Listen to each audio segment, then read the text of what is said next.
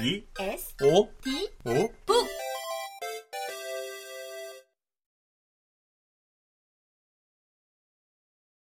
수요일 밤이었나? 목요일 새벽이었나? 무서운 꿈을 꾸다가 잠에서 깬 적이 있다.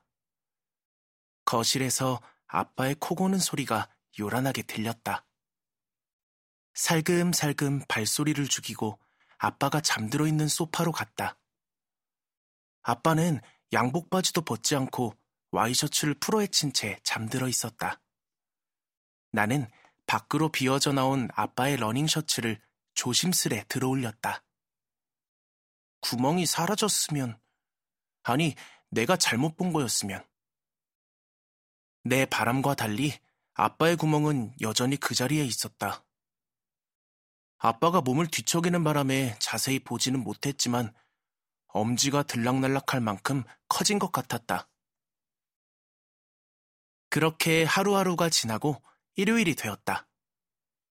엄마와 아빠는 아침부터 심하게 싸웠다. 나는 내 방에서 두 사람이 싸우는 소리를 빠짐없이 들었다. 당신이 멀쩡한 회사 때려치우고 그 친구랑 싸움만 안 했어도 이 지경까진 않았잖아. 나도 이렇게 될 줄 알고 그런 게 아니잖아. 다 같이 잘 살자고 시작한 일이지. 다 같이? 당신 꿈을 쫓아오고 싶었던 게 아니고? 엄마가 목소리를 높이자 아빠는 입을 다물었다. 엄마의 흐느낌이 거센 파도처럼 밀려왔다가 다시 잦아들기를 반복했다. 아빠에게는 꿈이 있었다. 오토바이를 타고 세계를 여행하는 사진작가.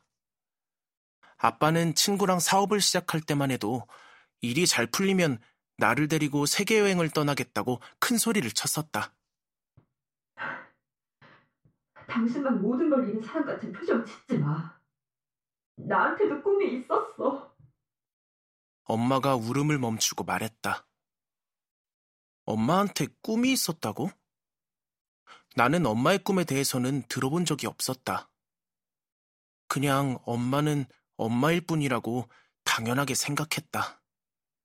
그래서인지 엄마의 어린 시절은 잘 상상이 가지 않았다. 하지만 엄마에게도 내 나이만한 아이였던 때가 있고 꿈을 위해 열심히 노력하던 시기가 있었을 것이다. 그러고 보니 엄마의 옛날 앨범을 함께 보다가 그 사이에서 그림 몇 장이 나온 적이 있었다. 시골 풍경을 그린 수채화들이었는데 미술 교과서에서 본 그림보다도 멋져 보였다. 엄마는 이게 여기 있었네. 라며 그리운 눈빛으로 그림을 봤다. 엄마가 그린 거냐는 물음에 발그레해지던 엄마의 볼 언저리. 엄마는 어쩌면 화가가 되고 싶었는지도 모른다. 지은아, 사우나 가자. 문 밖에서 아빠의 목소리가 들렸다. 엄마와 아빠의 전쟁이 끝나고 내가 폐잔병처럼 침대 위에 널브러져 있을 때였다. 아빠가 내 방문을 열었다. 나는 아빠를 밀치고 현관으로 갔다. 그리고 사우나를 향해 앞장서 갔다.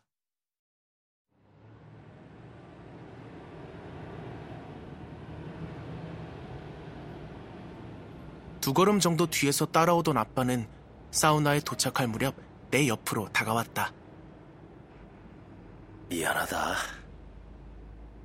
뭐가? 나는 아빠의 말을 이해하면서도 일부러 투명스럽게 물었다. 엄마가 화내는 거 다 아빠 탓이야. 아빠가 잘못해서 그래. 나는 아무런 대답도 하지 않고 목욕탕으로 들어가 버렸다.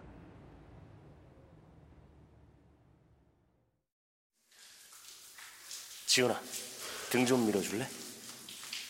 아빠가 또 내게 등을 보이고 앉았다. 등 한가운데 뚫린 구멍은 이제 아기 주먹이 들어갈 만큼 커져 있었다.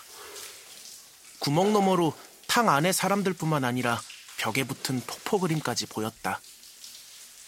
나는 더 이상 모른 척하고 있을 수가 없었다. 이러다가는 구멍이 점점 커져서 아빠의 몸이 거대한 구멍을 둘러싼 껍데기가 되어버릴지도 모를 일이었다.